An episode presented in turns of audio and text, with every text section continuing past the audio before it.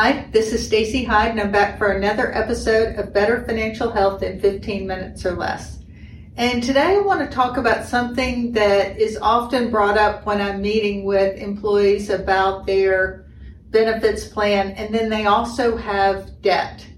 And the question is, what should I do first? Should I pay off my debt? Should I save for retirement?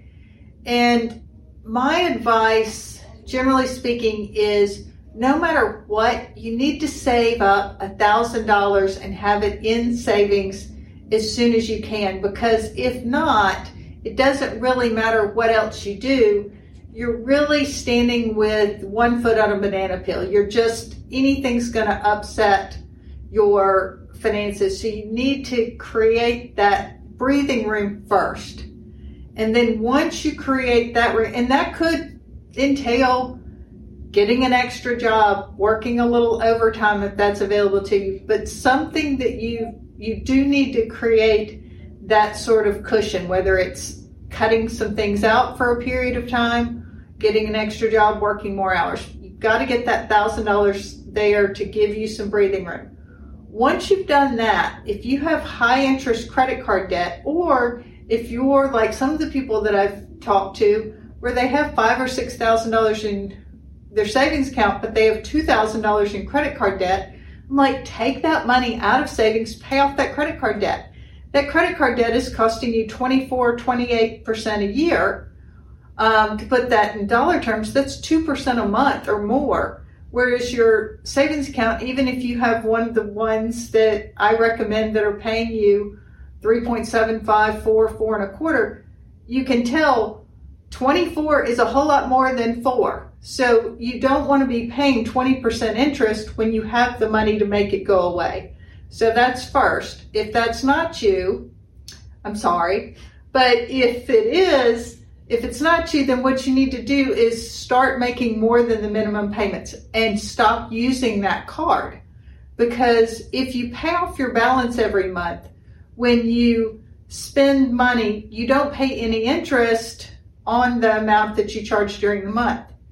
However, if you have a balance on that credit card, you didn't pay it all off, as soon as you make that purchase, you're going to start paying interest on that purchase, on that sandwich you bought, on those shoes, on those tickets. So you definitely don't want to be using that card while you're trying to pay it off because it's you're on a treadmill and you're going nowhere.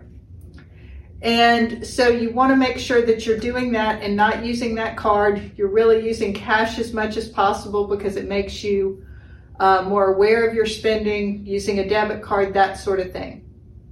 And then I'm a big believer that once you get your credit card debt gone and maybe you're working on paying off a car note, um, I actually met with somebody, they were so excited because they said for the first time in their life, they actually owned their car free and clear. And I thought that was so cool. She was so excited. She felt so um, empowered. She couldn't wait to pay off their other one because she said, This just feels so much better.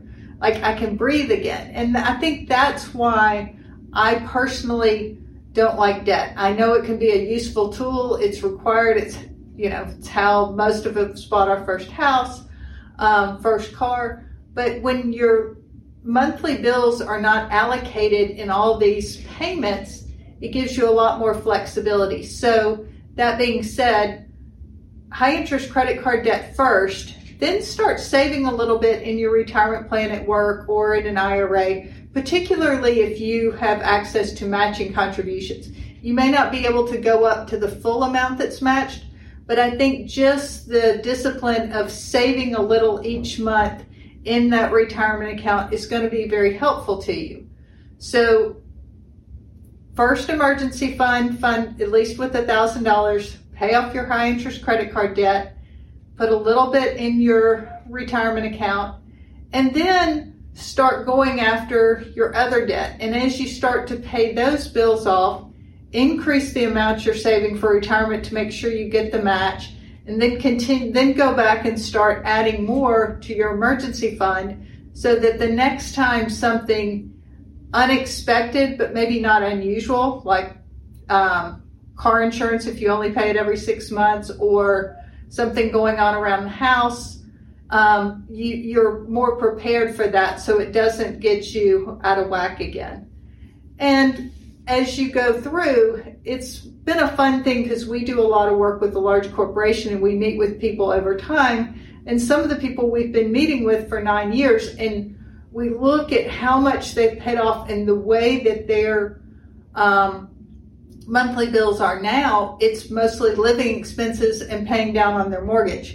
And they're like, Stacey, I have so much more money than I had before because it's not here. I said, well, be sure you're putting that aside so the next time you need a car, you have this pile of cash available because the flip side to that is if you get everything paid off and you don't have payments, but you're not saving any of that money, the next time something happens, you're going to be right there because you don't have any money set aside to use for that.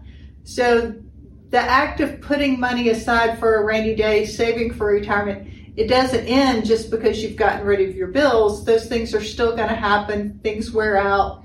Um, homes, you know, every 10 years you have some pretty big expenses that you have to put into your house painting, roof, HVAC, those types of things, appliances. So you want to be prepared for those and not be caught off guard. So, um, but definitely build your emergency fund first. Take out that high interest credit card debt. And if you have student loans, you need to be ready for when those payments come back because at some point they will, and you'll need to do that. Um, if you work for a not for profit or um, a hospital system, a school system, um, and you have student loans, make sure you go ahead and apply for public loan service forgiveness and get your employment verified so you know exactly how many more years you'll have to pay in order to get those loans forgiven. That can be a huge savings for you. Thanks so much for tuning in. This has been another episode of Better Financial Health in 15 minutes or less.